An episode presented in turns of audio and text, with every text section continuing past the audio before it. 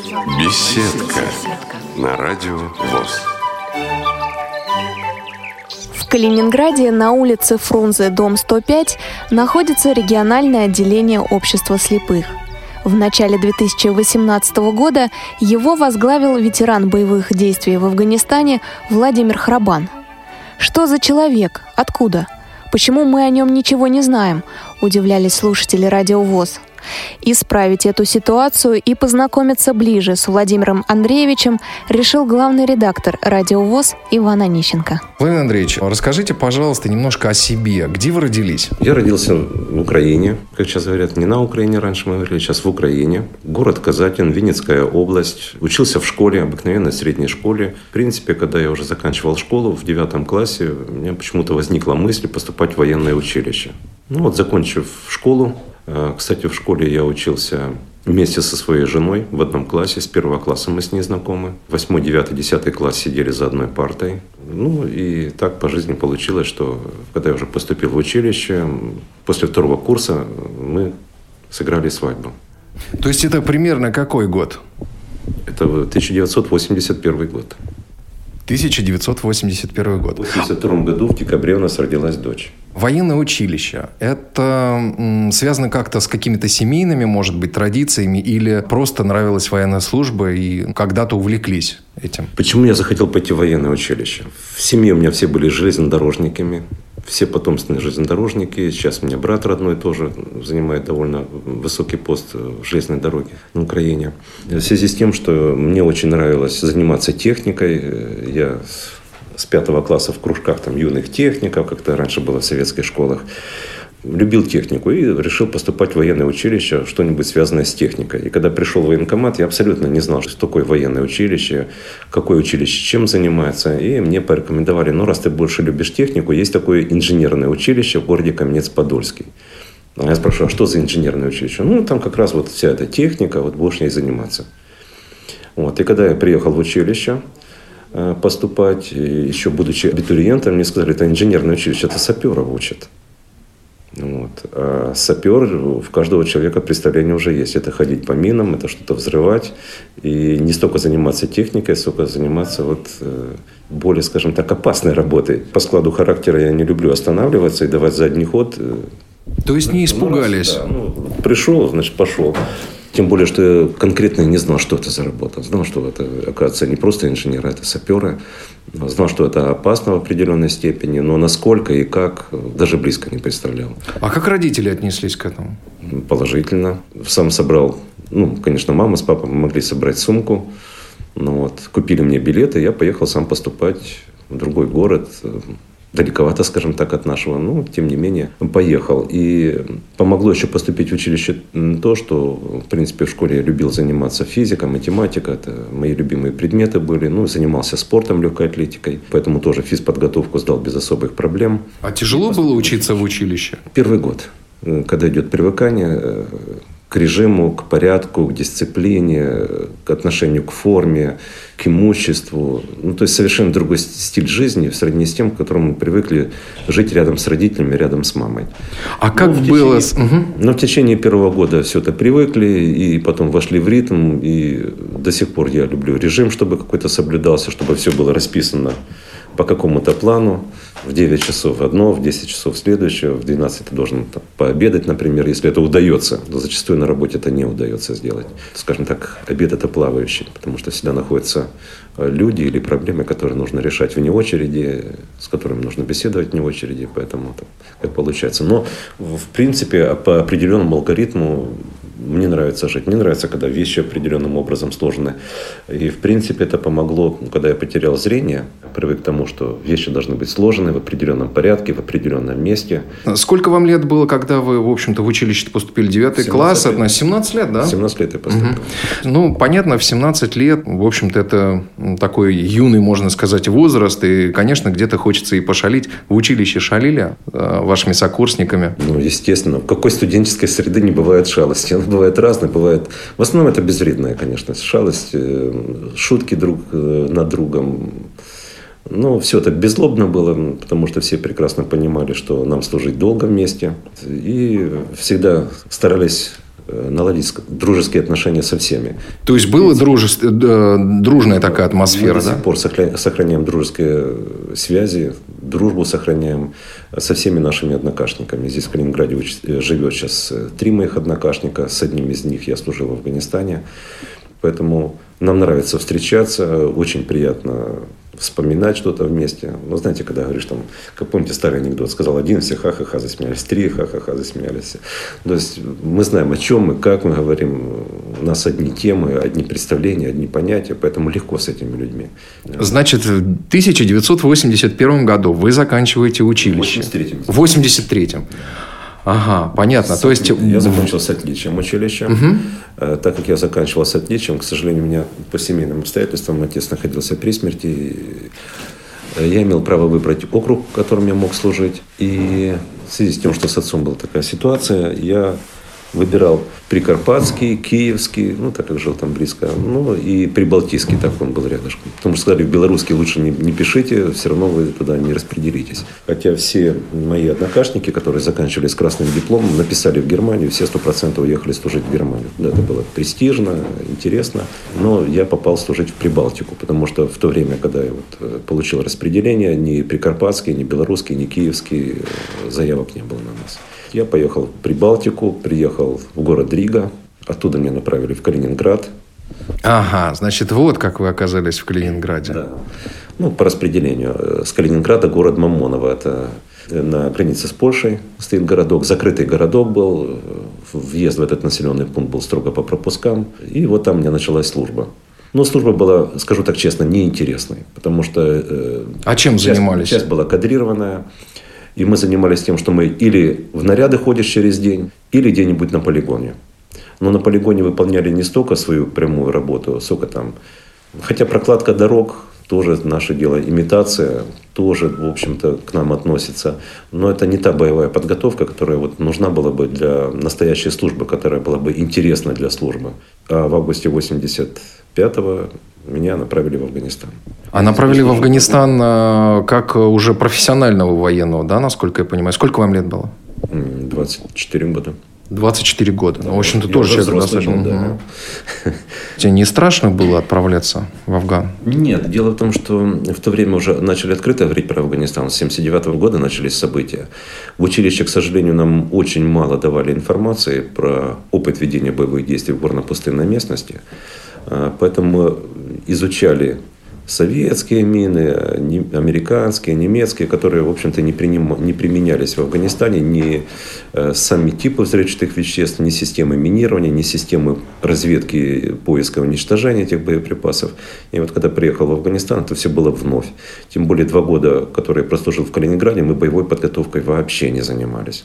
Поэтому, приехав туда, я по специализации был э, технарь, так называемый. Значит, мы больше работали действительно с техникой. Это путепрокладчики, экскаваторы, краны, бульдозеры, э, добыча воды, строительство мостов, переправа организация. Это, вот мы этим занимались по специфике училища.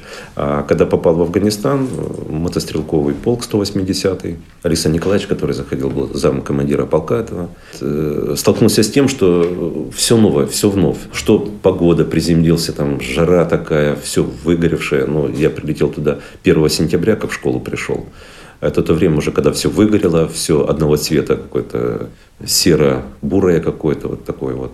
Зелени практически никакой нету. Если есть она темно-темно-зеленая, то и не видно, что она зеленая. Вот. Жара сумасшедшая, полно мух. И когда я в полк пришел, мне показали, чем занимается вот саперная рота. Назначили меня командиром технического взвода. Мой предшественник действительно он занимался тем, что вот путепрокладчики у него были, машины разминирования у него были, мостоукладчики, вот этим он занимался. Ну, и первый у меня выход был тоже на боевые действия, я тоже пошел, посмотрел, как командир технического взвода. И мне стало завидно тем командирам взводов, у нас было четыре взвода, саперный взвод, взвод спецминирования, технический взвод и взвод полевого водоснабжения. Я завидовал командирам двух первых взводов, которые ходили в горы, которые там, занимались разминированием, работа интересная.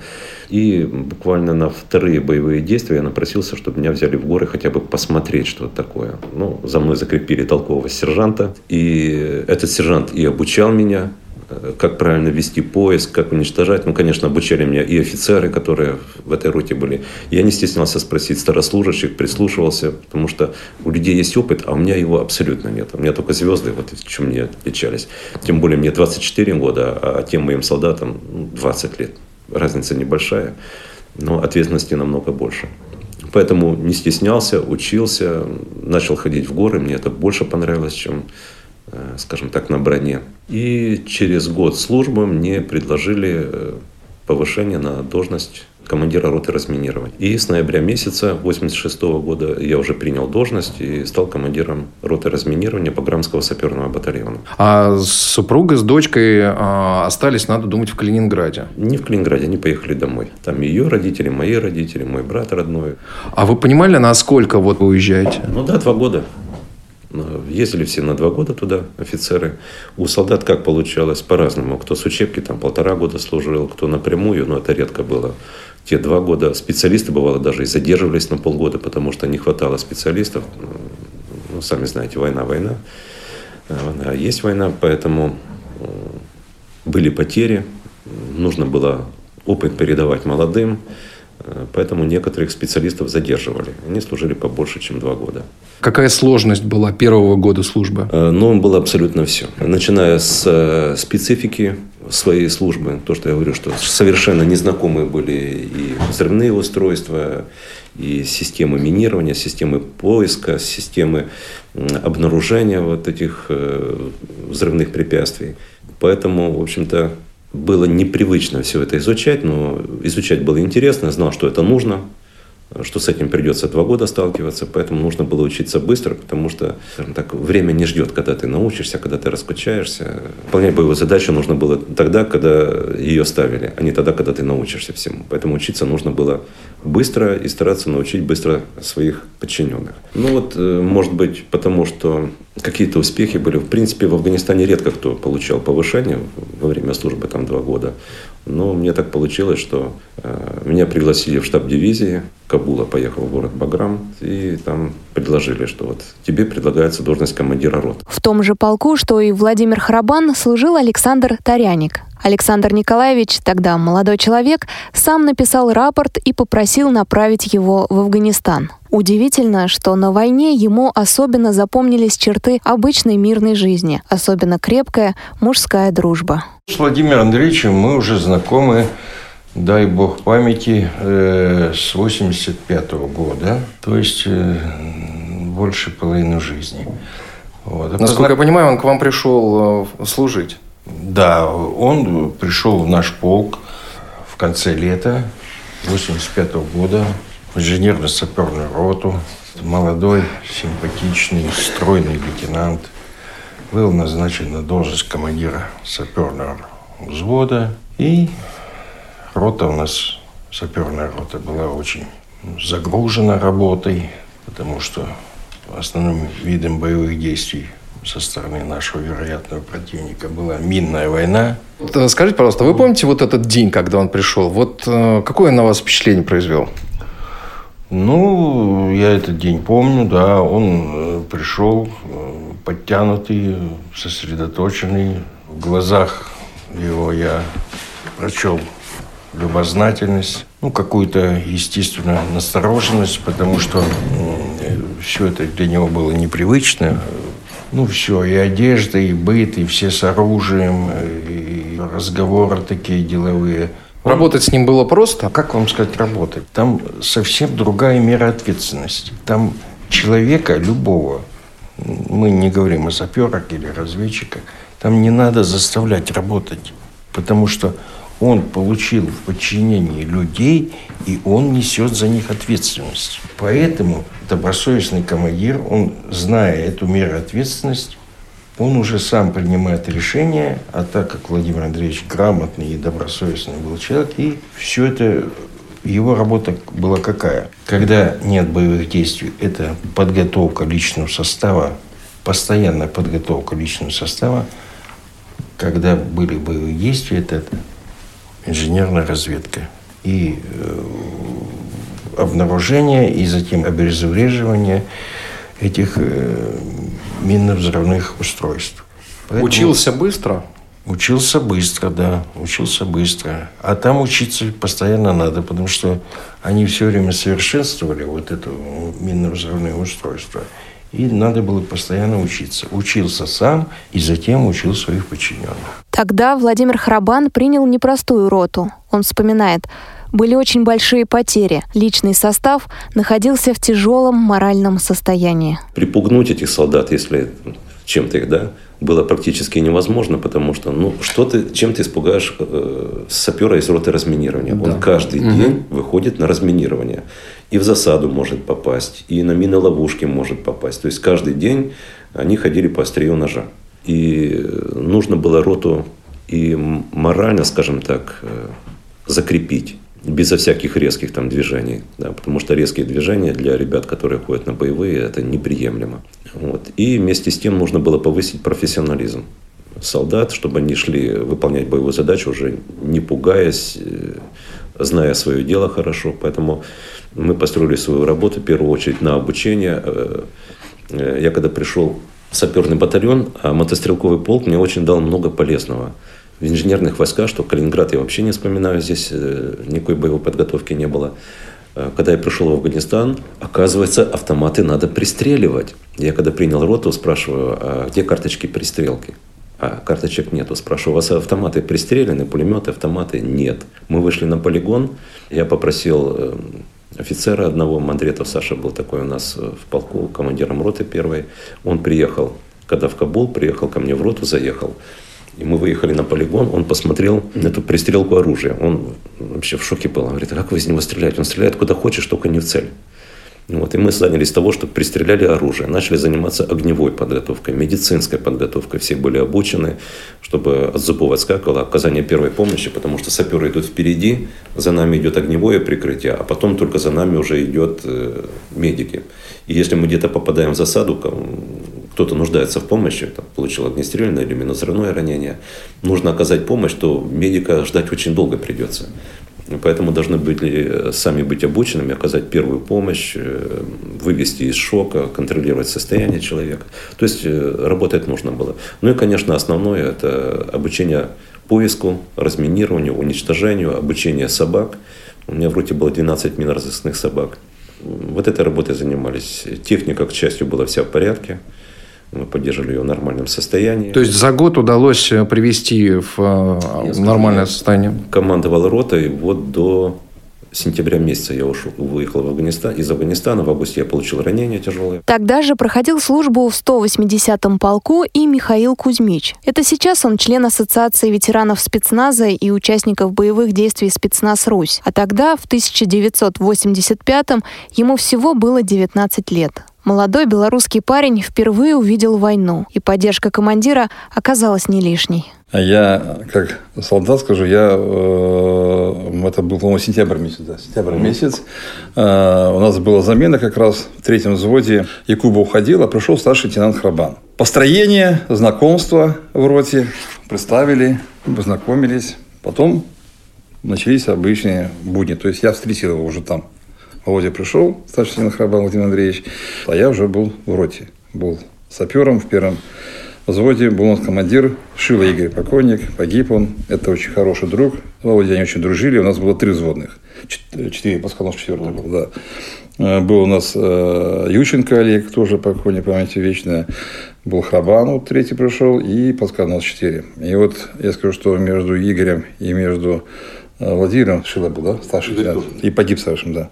Вот. Это были э, два таких человека определенных, два офицера, два взводных, которые на самом деле очень переживали. А и все переживали. И переживал Юченко, переживал и Плосконос. Ну, вот отношения к солдатам, конечно, были ну, по ходу вот встречи понятно. По, а по ходу уже общения, по ходу построения, по ходу, скажем так, э, возможных операций совместных, которые, я скажу как солдат, вы знаете, Саня Николаевич правильно сказал, что он получил, ему дозволили, скажем так, подразделение и он отвечает за них. Не мало что отвечает, но он еще и выстроил отношения между солдатами. Вот отношения, которые для солдата очень важно, это вот общение, потому что с Александром Николаевичем мы, например, познакомились уже здесь, уже, уже в Союзе, когда уже закончилась война в Афганистане определенно, да, я, хотя мы служили вместе, то есть я, он был замкомандира полка, я солдат. Владимир Андреевич был э, потому что он взвода, он подчинение именно был Сан Николаевич, поэтому у них общение раньше состоялось. Поэтому вот Владимир Андреевич, я помню очень хорошо первый рейд, это был в сторону Баграма, мы стояли, Черекар, Баграм, стояли э, Джабай Суражи. И вы знаете, вот когда вот рейд прошел, мы пришли уже, я, конечно, не сразу понял, а уже потом, спустя определенное время, я для себя вот так как бы так ну, отметил, что какое отношение человеческое. То есть человек, который пришел, которому было это все интересно э, и понять, потому что правильно я сказал, что очень постоянно были новшества, э, духи не спали. Но и Владимир Андреевич, как бы он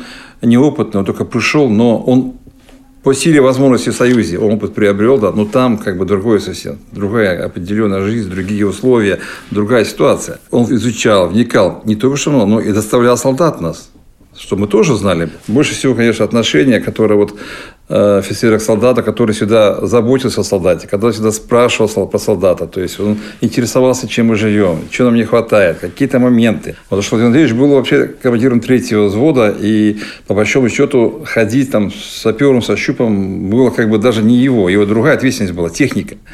Но он всегда старался быть впереди, старался всегда быть рядышком солдатом, потому что мало ли что. Одно дело, когда э, пять лет курсантом, ты изучаешь инженерную определенный сам, да, и, и там солдат, который пришел, я был связистом, я в учебке был связистом, я попал в саперную роту, извините, и пошел сапером, не знаю, что такое даже мина, и только что такое щуп. Я узнал, когда меня... Э, сейчас вот есть солдаты, которые... Саня Котенки, который меня научил, который мне показал. Во время боевых действий в Афганистане Владимир Храбан получил два ранения.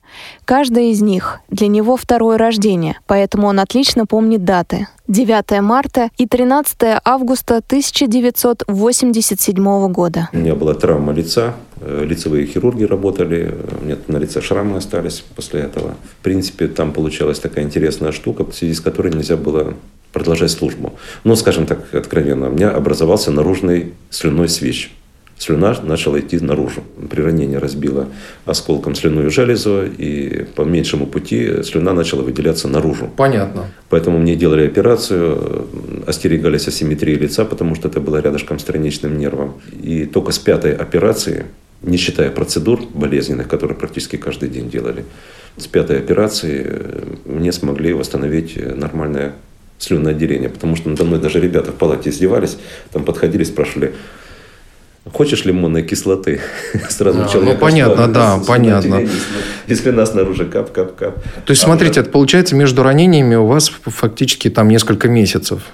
Я когда приехал в госпиталь по второму ранению, попал в то же спецотделение, у нас называлось, ну там э, ухо-горло-нос называется, ну скажем так, угу. отделение. Там лежали челюстные, офтальмологические и лор-больные. Угу. И больные, и раненые. Ну, такое отделение вот всех вместе собирали. Угу. И я попал туда, то есть сестры, санитары, врачи, кормилица, сестра, все те знакомые, которые были при моем первом ранении. После ранения всегда чем везло. Как-то вокруг всегда находились люди позитивные, как-то по-доброму настроенные, всегда это помогали не упасть духом, и смеялись до слез там вместе всем, несмотря ни на, там, ни на какие ранения. Я уже когда лежал в Подольском госпитале, лежали ребята с, ну, с нулевой ампутацией даже. Ну, Понятно. Это забедренный состав даже убирали. Мы до такой степени хохотали, что ну, нам некогда было думать о том, что нам плохо, как мы жить будем. Ни у кого не было такого настроения, что все пропало, что делать, там, как быть. Все как-то были позитивно настроены. После первого ранения когда вы вернулись? Месяц я лежал, мне пять операций сделали. То есть, фактически в апреле 87-го да, вы вернулись? Да. Mm. За год э, подготовка личного состава выросла до такой степени, что вот в течение э, моего командования ротой у нас не было ни одного подрыва. За нами не было ни одного подрыва, и ни один мой солдат не погиб. Были ранения, связанные с тем, что мы, когда попадали в засады, с гранатометов стреляли по веткам деревьев, осколки. Осколки, мелкие, понятно. Они начинали лететь, и будь ты в каске, в бронежилете, но секло лица, руки секло, а когда посекло руки, там осколки выдергивать, все, человек выходит из строя, и Э, его нужно заменять, и в связи с этим останавливалось движение, продвижение колонн замедлялось там, ну и так далее. Вот. Но я горжусь тем, что у меня ни один солдат не погиб, не было ни одного подрыва за нами. Горжусь тем, что те колонны, которые за нами ходили, говорили, что вот рота разминирования, все, мы за ними идем спокойно, можно не волноваться, вы в мае возвращаетесь, и в, в августе опять ранение. Что произошло в августе? Очередные боевые действия, выполняли работу текущую. Ну, я вам говорил, что... По разминированию, нас, да? Да, угу. у нас выходы были практически каждый день, и, и разные сложности были выходы. Поэтому такая рутинная работа, даже до полуавтоматизма была отработана. Э, все. И когда вот произошло событие, ну, скажем, больше работал на автомате, чем вот э, осознанно, что надо вот так сделать, надо так сделать. Но мы всегда с офицерами старались сделать таким образом, что если обнаружили какой-то сложный узел заграждений, мы солдат туда не пускали. Хотя Э, высшее командование говорили, что наоборот, нужно ценить офицеров, потому что это более подготовленные люди, они государству обошлись более дорого. Ну вот, э, офицер должен только контролировать, а не сам там, что-то делать. Нет, мы все-таки ставили задачу, я ставил задачу перед своей ротой. Первая задача у нас вернуть солдат матерям. Вот, и когда отдавал боевой приказ, у меня всегда был пункт всем вернуться живым здоровым. Невыполнение приказа в боевых условиях – это, в общем-то, преступление. Я так понимаю, что ведь, э, в общем-то, когда произошло второе ранение, это как раз э, вы спасали своего сослуживца? Ну, можно сказать так, можно спасал, можно сказать, спасал, можно сказать, что завершил то, что он начал делать. Ну, может быть, не совсем удачно начал делать. И произошло то, что произошло. Подошел, произошел подрыв, Первое ранение у меня тоже был подрыв, но не по моей вине, рядом подорвалась техника.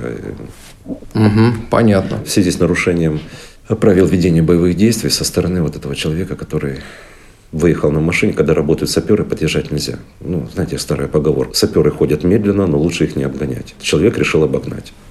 И во время объезда группы разминирования, когда мы работали, Э, начал объезжать, но я понимал, чем это может закончиться. И солдат, который шел сзади, ну, офицер идет э, в группе, он контролирует работу всех. Ну, и самые опасные места тоже проверяет. Угу. Тоже с, со щупом все доходил. Любимый инструмент был щуп. Допроверяли интересные места, и офицеры больше не столько работали на то, чтобы посмотреть, что в земле находится, а работали больше, определяли демаскирующие признаки, и, скажем так, работали с условием, а где бы я поставил мину, да, а как бы я ее поставил, а что бы я здесь поставил. И, в общем-то, срабатывал практически на 90%. Вот офицер занимался в основном этим, ну и проводил зачистку, то, что солдатами шел. Сзади всегда шел э, солдат, который тоже зачищал. Это из молодых солдат обычно кто-то шел. Ну, слышу сзади крики «Стой, стой!» Поворачиваюсь, объезжает машина нас, БРД. Вот, я выхожу, там на него тоже «Стой!» э, Границы работы прохожу, и в это время под ним взрыв. Первое ранение было. Ну, а второе ранение проходило разминирование. Тоже нашли довольно серьезный узел. Часть мин сняли, и потом у солдата вот произошло... Ну, это был молодой солдат, он прослужил в Афганистане меньше, чем полгода. Ну, толковый сержант, кстати, был.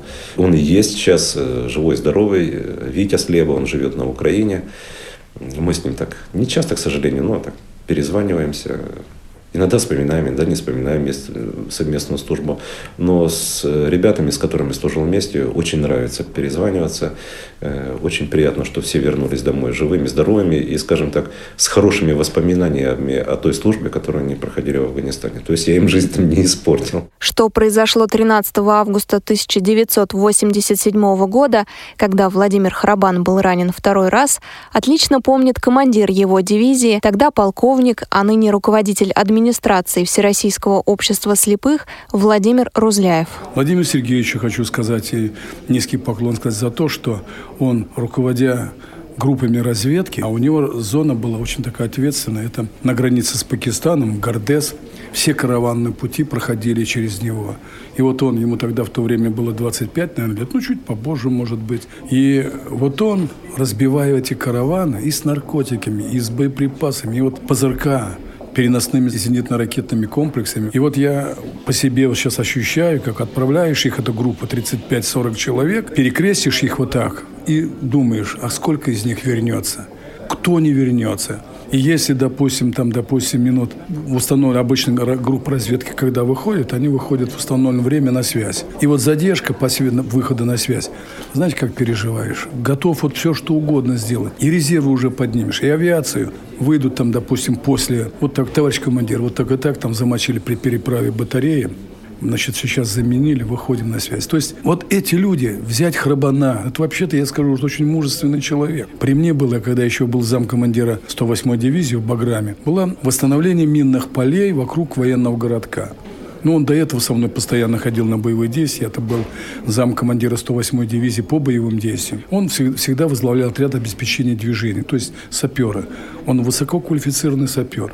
И вот, когда они были на боевых действиях, стали восстанавливать э, формуляры минных полей. И он с группой работает там. Сержант, проверяя мину, сработало взрывное устройство, то есть на боевой взвод стало. И Храбан спокойно ему подполз к нему на минное поле. Сумели передать мину в руки Храбана, он убрал всех на безопасное удаление – и если бы не обстрел, а тут в это время начался обстрел, и он, скорее всего, колохнулся, мина взорвалась вот именно в его, как говорится, руках. Э, таким образом, он получил тяжелейшее ранение. И когда его мины отбросило, все люди-то его схватили, начали, побежали как раз. А мы со столовой выходим в военном городке из столовой. Взрыв, взрыв. А я оставался за командира дивизии, лежу, несут на носилках вот Харбана вот это. Спрашиваю, что, вот ранен, мина сработала там, и обстрел начался. Это медсестра, которая выскочила с медицинским пунктом батальона связи, увидев его в таком вот кровь, все это глаз, ранена рука, кровь глиновая, она потеряла сознание. Пришлось промедол проводить, вводить мне уже ему. Я дал команду о том, чтобы на медицинской машине ее отправили в госпиталь. Сам ушел на центральный пункт управления для того, чтобы управлять отражением огня, обстрела. Я уже звоню. Самолет-спасатель не отправляют. По какой причине? Мне там начальник госпиталя да, там мало раненых, там четыре или что-то такое. Я туда лично выехал с адъютантом, пришлось принять все такие кардинальные меры. И начальника госпиталя отправить вместе с самолетом, со спасателем. Ну, правда, там я несколько превысил свои полномочия, но это было справедливо во имя спасения этих людей. Так был спасен, как говорится, спасена жизнь Храбана, Значит, когда я оставался в это время за командира дивизии, когда прибыл командир дивизии, мы представили ее к высшей награде Советского Союза, это был орден Ленина. Но он получил орден боевого красного знамени. Вот эти люди, профессионалы, поэтому я полагаю, что этими людьми надо гордиться и их постоянно о них говорить, помнить. А вот скажите, а с Владимиром Викторовичем Рузлеевым как вы познакомились? С Владимиром Викторовичем я познакомился в 86 году. 80 1996 году, когда еще не был командиром роты разминирования. Мы выходили на боевые действия, и Владимир Викторович да, э, командовал э, дивизией, выходил за, как командир дивизии. Ну, тогда впервые, он еще был подполковником, мы с ним познакомились, э, довольно жесткий офицер был, требовательный, но справедливый. Это всегда в нем отмечалось, что он мог шкуру содрать за то, что положено, за то, что ты не сделал, там где ты виноват. Но если он чувствовал, что он перегнул, он обязательно через минуту подойдет и с тобой ну, нормально поговорит. То есть он работу провел, ты понял, он убедился, что ты это все понял. И потом он с тобой начинает разговаривать уже обыкновенным. Если ты заслуживал похвалы, он никогда не стеснялся похвалить. Но а так как э, выполнение боевой задачи шло, там, естественно, особо на похвалы времени не было, но больше всего отмечалось, что того Конкретная быстро работа, сделать, да. да, надо угу. управлять было. Слов меньше, больше действий. Э, насколько я понимаю, после э, второго вашего ранения Владимир Викторович был одним из первых, э, кто, в общем-то, э, вам помог, да, оказал, что называется, первую помощь. Да, когда произошло то, что произошло, но мне первым подбежал ко мне ну, при, при подрыве там, да, нельзя, чтобы кто-то подходил, не проверив подход, потому что бывают специальные ловушки ставят, когда один человек подрывается, к нему начинают подбегать, и второй подрыв получается. Поэтому нужно было подбежать. Ну, вот, и когда я получил ранение, э, слышу там, крича, что командир подорвался, там, и слышу, кто-то бежит вроде ко мне. И я пытаюсь кричать, не подходи, проверь.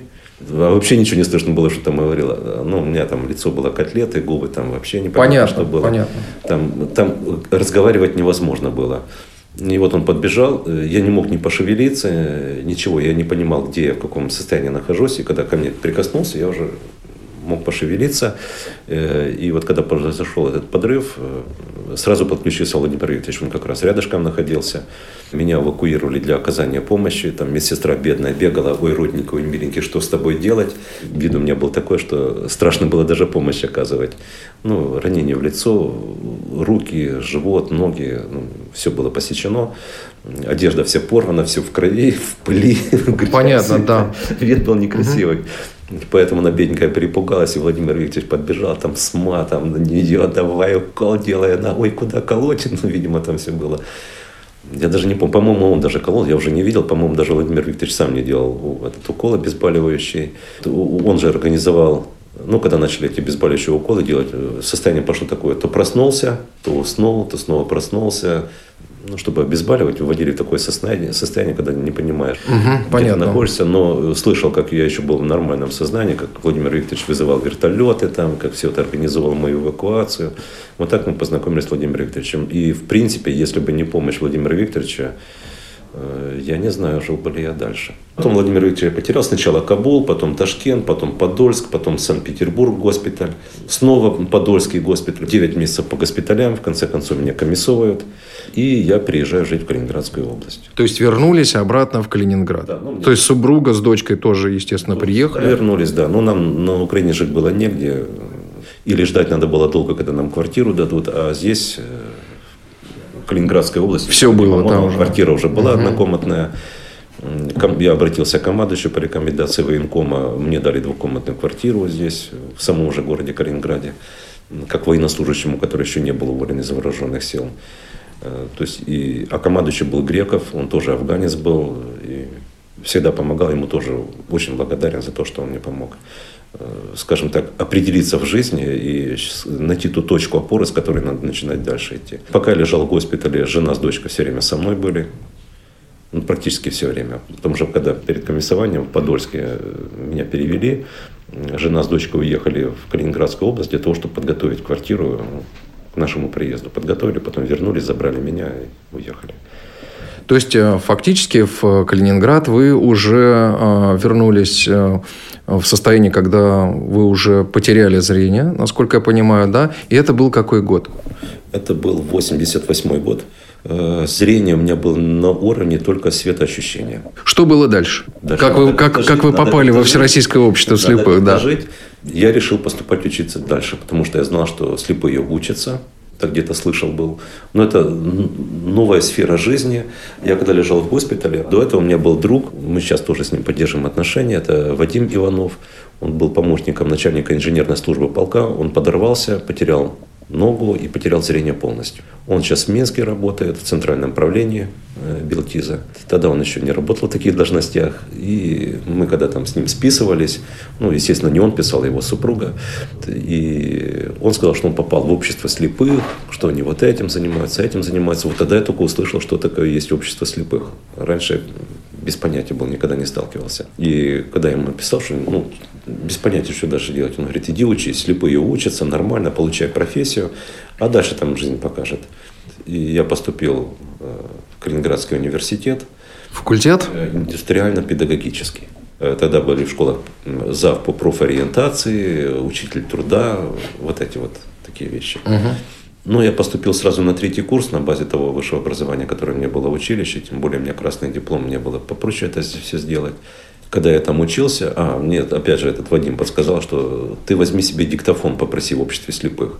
Ну, я связался с обществом слепых, приехала председатель Надежда Александровна Воронцова тогда и говорит, а зачем тебе диктофон? Купи себе нормальный вот, магнитофон «Легенда» с уменьшенной скоростью, будешь все записывать, слушать. Диктофоны не, не такие удобные. И тогда вот мне общество слепых помогло, купили этот диктофон. Меня преподаватели в университете сразу, что за шпион появился здесь, записи делал. Но ну, не все преподаватели любят, когда их записывают, дословно, да, потому что там уже нужно контролировать свою речь, шутки не отпустишь, там мало ли где-то все всплывет.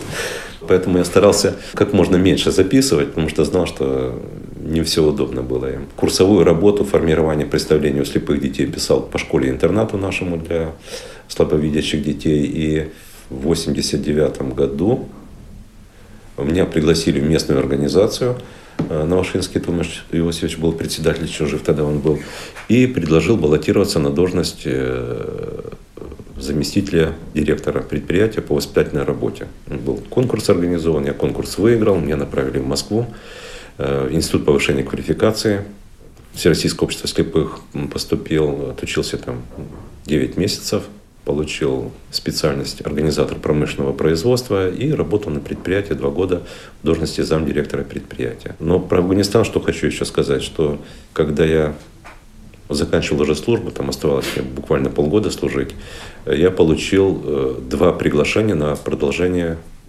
службы своей.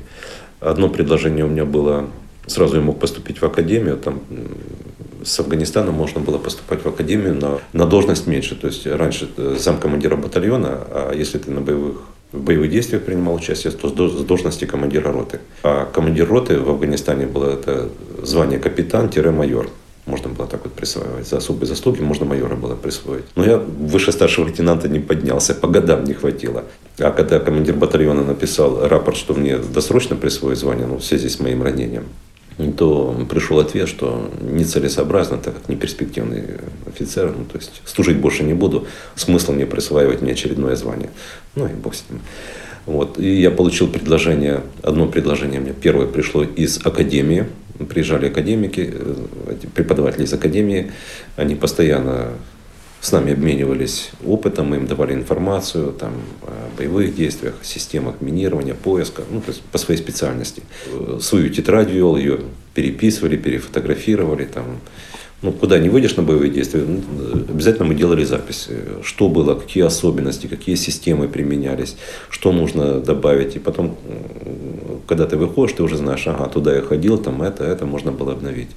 И мне предложили поступить в академию, причем гарантия поступления это было ну, процентов 99. В связи с тем, что у меня красный диплом, я сдаю только один экзамен, а если есть боевые награды, у меня в то время уже были боевые награды, то мне достаточно один экзамен сдать на тройку. Это инженерное обеспечение боя. Это тем, чем я занимался каждый день. Да, каждый день, понятно. Ну, то есть не поступить надо было только сказать, что нет, все, я не хочу и, не поступить. С физподготовкой, с огневой подготовкой все нормально было, поэтому тут особых проблем не было. И второе предложение у меня поступило, я когда лежал с первым ранением, у нас в палате лежал э, человек с главного разведуправления. И он мне предложил на определенной должности закончить, нужно было школу, у них там полугодовая школа, и в ГРУ работать тоже по своей специальности. Вот я сидел и раздумывал, то ли мне туда, то ли туда поступать. Ну, молодость, 25 лет. Понятно, хочется все еще вся жизнь впереди, да. Тут какое-то движение хочется. А чем мне нравилось в Афганистане, вот там все было открыто, все было предельно просто. Боевая подготовка, личный состав, вооружение, техника. Ты, ты знал, чем ты занимаешься, ты знал, что от тебя требует, ты знал, как это нужно сделать. То есть настоящая военная офицерская жизнь людей сразу видно было, да, кто сильный душой, кто тщедушен там, да, кто подлецов сразу видно было, и их как-то сразу изолировали, с ними никто не общался. То есть ну, такой был настоящий мужской интересный коллектив. К сожалению, на гражданке такого, как говорят, нет. В 1990 году Владимир Храбан получил образование по специальности организатор промышленного производства. С 1992 года он стал генеральным директором предприятия Всероссийского общества слепых в Калининграде «Взгляд». Предприятие было доведено до довольно тяжелого состояния руководителя предприятия, моего предшественника, сняли занимаемые должности, меня поставили исполнять обязанности, потом утвердили в должности э, директора предприятия. Ну уж коль скоро мы с вами ведем такую хронологию событий, это в каком э, году получается? Это в 92 году было. То есть вы становитесь директором предприятия. А скажите, вот страшно было, так сказать, э, принимать предприятие вот в том положении, в каком оно было, или, в общем-то, вы, у вас некий план действий по выходу из кризиса был? Потому что, в общем-то, и в стране было достаточно тяжело на тот момент. Э, планы строить в то время было, конечно, очень сложно, а страшно не было. Страшно было мне в 90-м году, когда я из армии пришел заместителем по воспитательной работе, по сути, замполитом, да, пришел на гражданское предприятие. Ни экономику не знаешь, ни производство не знаешь. Хотя учился в институте повышения квалификации, но все равно там не дают таких знаний практических, да. Э, там академкой напичкали, и потом иди все это применить. Вот тогда было действительно страшно наладить все это, понять все это. Когда стал директором предприятия, в принципе, уже все знакомо было, и, конечно, нужно было предприятие спасать. Потому что предприятие стояло на грани закрытия. А спасать, хотя планы ты и пишешь, но у нас проблема в том была, что 80% нашей продукции было по-разному связано с Литовской республикой.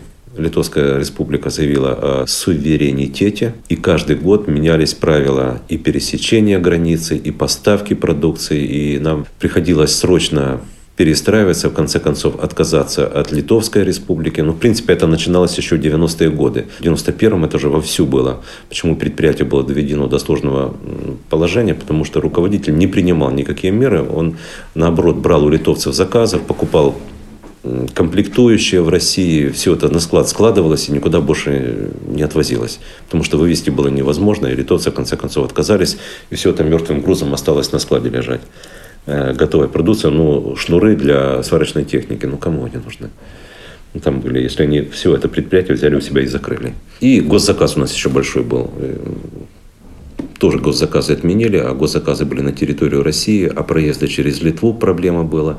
И предприятие ну, в крайне тяжелом состоянии было. Ну, приходилось принимать какие-то меры э, для того, чтобы оставить предприятие жить. Правда, она съежилась очень сильно от 500 человек до 25. Но, тем не менее, она живет. Люди работают, хотят работать. У нас активистов много. Хочу отдельно рассказать, как я познакомился с Владимиром Викторовичем повторно. Так, а вот это вот уже очень интересно. То есть, да. вот все это время после, э, вот после вашего последнего, так сказать, э, если с позволения... После оказания да, помощи, после оказания помощи, да, после последнего общения, да, с позволения сказать. Да, да. Я угу. не знал, где он, что он. Ну, служит и служит где-то на человек боевой был. Потом мне сказали, что Владимир Викторович ушел на повышение, стал командиром дивизии в Афганистане. И больше я о нем ничего не знал. Ко мне в 92 году, я уже стал э, директором предприятия, приезжает мой замполит. И я говорю, здесь вот наши знакомые есть, нашей дивизии. Мы поехали начальнику политотдела дивизии, он в Афганистане был замначальника политотдела дивизии. Пообщались с ним, он говорит, а вот здесь наш еще с отдела кадров, с управления кадров дивизии есть. Он так и служит тоже в управлении кадров. Мы пошли к нему, он говорит, а здесь вот наш начальник политотдела есть, такой Самойлов Аркадий Михайлович, он здесь в Калининграде живет, мы с ним общаемся периодически. И мы поехали к нему в гости со своим замполитом, ну, там, по политической линии, там, тем более знали хорошо. Приезжаем, и Аркадий Михайлович говорит, а вы знаете, начальник штаба-то Рузляев здесь у нас, в Калининграде. Мы, как Рузляев? Он говорит, да, сейчас позвоню. Ну, я-то знаю, кто такой Рузляев. Что Понятно, в моей да. жизни, да. да. Поговорил, там положил трубку, говорит, у генерала сейчас совещание, ну, просил в приемной подождать. Вот, и поднимаемся на, на второй, не помню, на третий этаж, я уже не помню. Подходим к приемной начальника штаба армии, команд, начальника штаба армии, да. Открывается дверь, ну там офицеры выходят, и влетает Рузляев, ну, у меня светоразличие только тогда было там, и раз на шею мне обниматься, говорит, мы думали, ты не выживешь. И вот тогда мы с ним познакомились. Э, буквально полгода мы здесь с ним общались, ну, потом он уехал другие места служить, и мы с ним так периодически перезванивались. Знакомство и дружба, зародившиеся тогда, в 85-87 годах, сохранилась у афганцев до сих пор. Михаил Кузьмич, Александр Таряник, Владимир Храбан – хорошие, дружные товарищи и поныне. Они встречаются, делятся своими радостями и горестями и никогда не оставляют сослуживцев в беде. В 1988 году мы уже стали э, искать, узнавать, что Владимир Андреевич здесь находится. Мы же не знали, там, что он призывался из Калининграда. Что он вернулся в Калининград, тоже не знали. И мы узнали, что здесь находится Владимир Андреевич. Мы нашлись, стали общаться, уже у нас трое стало здесь. Потом мы нашли, по-моему, Толю еще? Макарова. Толю Макаров, да. А, Толя Макаров. Потом Саша Верхолаз. Э, Гриша Григорьев. Григорьев. Саня Григорьев, да. Вот. Образовался такая определенный кулак Э, однополчан, и потом начал кулак обрастаться. Конечно, очень большое сыграло это вот то, что интернет появился, да, мы уже больше всех нашли. И э, хочу сказать, что наш полк, э, 180-й, он был э, образован в 41 году в районе Оренбурга на защиту Москвы. Это 41 год, сентябрь месяц он был образован. Он закончил войну в Кенигсберге. Он был э, стрелковый 1179, по-моему, 1179 во время войны. И он, закончив войну в Кенигсберге, его перевели в Термес. Это Невельская дивизия, всю дивизию. Поэтому э, так в жизни получилось, да, что вот коснулись мы, калининградцы проживающие, да, и вот попали в этом полку. И это история, которая, что вот, да, вот, вот закончилась, он был после войны переброшен в Термес. В Термесе стоял до 79 года. И в 79 году, 25 числа, потому что я говорю с тех слов, которые пересекли эту реку, там, Жора Чедбаев, Руслан Султанович Чаушев, герой Советского Союза, угу. начальник штаба нашего полка, они пересекли в 79 году, 25 числа, по-моему, то ли в 17, то ли в 18 часов уже речку перешли в сторону. 27 числа они были в Кабуле. Наша дивизия первая входила. Первая входила, да. Ну, то есть, кроме тех подразделений, которые там Альфа, там, ну, были свои операции, Понятно, выполняли, да. они, да, там приземлялись, там все. А вот именно пеший переход, который определен со стороны Термеза. Я с Кушки не знаю, там история, а со стороны Термеза как бы определенно вот так вот. Наш полк, наш полк, он встречается до сих пор. Вот мы сейчас в 2016 году мы отмечали 75-летие полку. У нас есть полковое братство в Москве. Э, мы собирались в 2009 году, в 2011. Э, народ вот, в 2009 году, да, в 2009 году немножко меньше было, в 2011 побольше, э, в 2016 еще больше. Потому что, ну, как бы связь работает, или пока все живы, здоровы, у кого-то есть интерес, народ старается приезжать. Скажите, пожалуйста, вот, может быть, немножко, так сказать, резко сейчас поменяем направление нашего разговора. Скажите, а вы считаете себя, так сказать, истинным калининградцем? Вот этот город для да, вас стал да, родным? Да, Калининград для меня родной, я этот город люблю, он мне очень нравится, не поменяю ни на какой город. Хотя вы понимаете, что у каждого из нас есть выбор, мы можем жить. А для Калининграда это еще проще выехать за границу, где-то жить можно, э, жить можно в России в каком-то городе, или вернуться в Украину. Нет, Калининград ни на что не поменяю. Скажите, а какая у вас любимая улица в Калининграде? Может быть, с ней что-то связано? Здесь, здесь тяжело сказать, какая любимая улица. Здесь больше, скажем так, зоны есть любимые. Хорошо. Вот зона Верхнего озера очень красивая, нам нравится. Мы любим проспект Мира с его зоопарками, парком культуры. Но вообще город каждый год преобразуется. Улицы, как вы успели заметить, у нас хорошие, чистые. Э, сейчас стараются их расширить, потому что застройки еще немецкие были, знаете, застройки были узкие. Сейчас находят возможности строительства новых дорог, мостов. Э, город зеленый, красивый, весь в цветах. Очень приятно жить. Ну, и еще особенность такая Калининграда, что нам проще выехать в Берлин, чем в Москву. И ближе, и дешевле. А уж не говоря, Польша и Литва, э, это 30 километров мы в Польше, 100 километров мы в Литве, да? Э, Владимир Андреевич, ну вы знаете, у меня вот есть к вам такая просьба. А, скажите, вы можете мне показать несколько ваших любимых мест в Калининграде, по которым мы могли бы с вами а, пройтись и, так да, сказать, конечно. продолжить наш разговор? Конечно. Остров Кнауф назывался у немцев. Э, после войны он был практически разрушен. Э, на этом острове находился и находится сейчас кафедральный собор. Мы к нему идем. Возле кафедрального собора могила Иммануила Канта, это знаменитый философ, который в свое время присягал э, российскому престолу. Ну, после войны здесь было все практически разрушено. Э, восстанавливали это уже начиная со середины 90-х годов. Все туристы сюда с удовольствием приезжают. Здесь очень зелено, всегда много, очень много людей, какие-то конкурсы, какие-то выставки здесь проходят, какие-то соревнования. Ну, внутри орган Здание колоссальное. А здесь 12-метровые сваи, да, по-моему, вбиты были, сосновые. Потому что здесь остров, земля подвижная. Но, тем не менее, вот этот огромный кирпичный дом, строение огромное. Вот а вы сюда месте. с семьей приходите? Конечно. Ну, я так понимаю, и особенно семьей, летом. Но больше всего, скажем так, не семьей, а больше всего, так же, как и на море мы ездим, это когда приезжают к нам гости. Из Москвы? Да, из Москвы. В частности.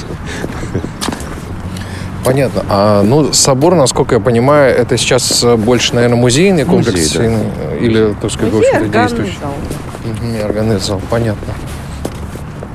Ну давайте внутрь зайдем. Нет? Кстати, для нас наши активисты пробили билеты дают да. пригласительные. И можно сюда ходить на концерты бесплатно. Приходят в местные Какие кованые двери. Да. Заходит в местную организацию, берет пригласительную и Здесь башня сделана высокая, угу. высокая и винтовая лестница. И на каждом уровне сделана площадка и экспонаты музейные стоят. Но подниматься этажей шесть.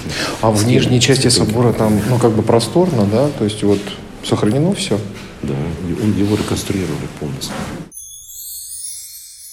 Друзья Владимира Храбана рассказывают, что одним из его любимых хобби до сих пор остается рыбалка. Конечно, трудновато уследить за небольшими колебаниями лески вслепую, но подчас Владимир Андреевич утирает таки нос даже опытным рыбакам. Вот он забрасывает спиннинг и держит леску паль- пальцем.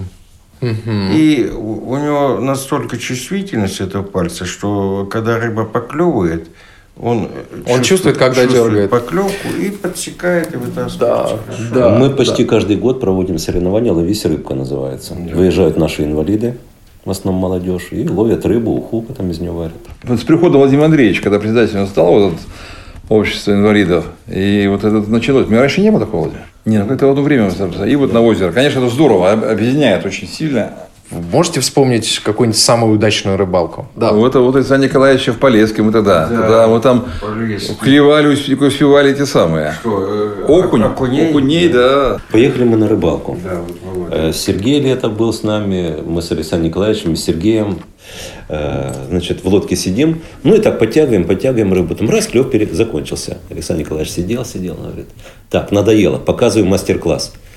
Встает с лодки, бросает спиннинг, два окуня. Бросает спиннинг, два окуня. Мы сидим, куда только не бросаем, клева нет. Этот по два окуня мы так, с Светой говорим, так, все, сворачиваем эти снасти, хватит нас унижать, Александр Николаевич, на рыбалку мы больше не поедем. То есть и рыбачим, Не торопясь. и грибы собираем, отдыхаем вместе. Что еще? Недавно вот Миша и э, Володя приложили максимум усилий в Москве. Выбили одному афганцу инвалидную коляску. Ну, это Миша был был. инсульт. Владимир очень Андреевич, он да, возглавлял организацию инвалидов Ленинградской области. Да.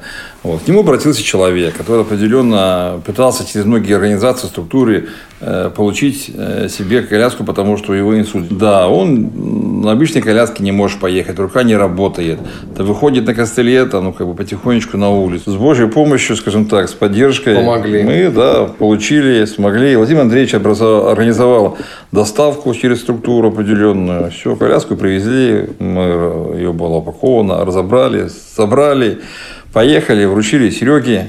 Э, Он цепляется за жизнь, хочет жить. А Владимир Андреевич вот нам очень многим дает задор определенный, не словами, ничем, а вот своим примером. Люди, которые хотят жить, которые не сидят на месте, вот это надо, конечно, что я вот имею, как бы нет у меня ноги, да, я не инвалид. Я могу двигаться, могу идти, э, определенно, да, там есть какие-то, может, трудности, но они, они решаемы, они преодоляемы. Если люди со зрением, да, которые не видят, и многие вещи, скажем так, это пример для многих. Пример для многих, потому что, э, знаете, одно дело сесть сидеть, и говорить, я такой герой, я такой это самое, это одно. А человек, который на самом деле своим примером многие вещи показывает, многие вещи мы на него смотрим, многие вещи, которые не нужны слова. Слова не нужны. Просто дело есть определенное. На это дело смотришь и понимаешь.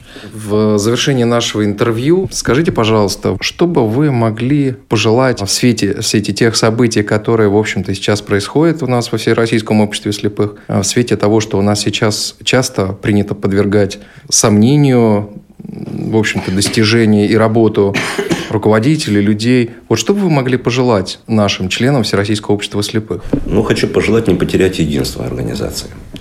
Э, Благодаря тому, что было сделано до настоящего времени, мы сохранили и Всероссийское общество слепых, и те хозяйственные общества, которые существуют в обществе слепых. Это, конечно, титанический труд со стороны управления Всероссийского общества слепых, э, президента, вице-президентов, э, всего центрального правления. Потому что мы видим, что у нас Э, Общество глухих лишилось практически производственной базы. Да?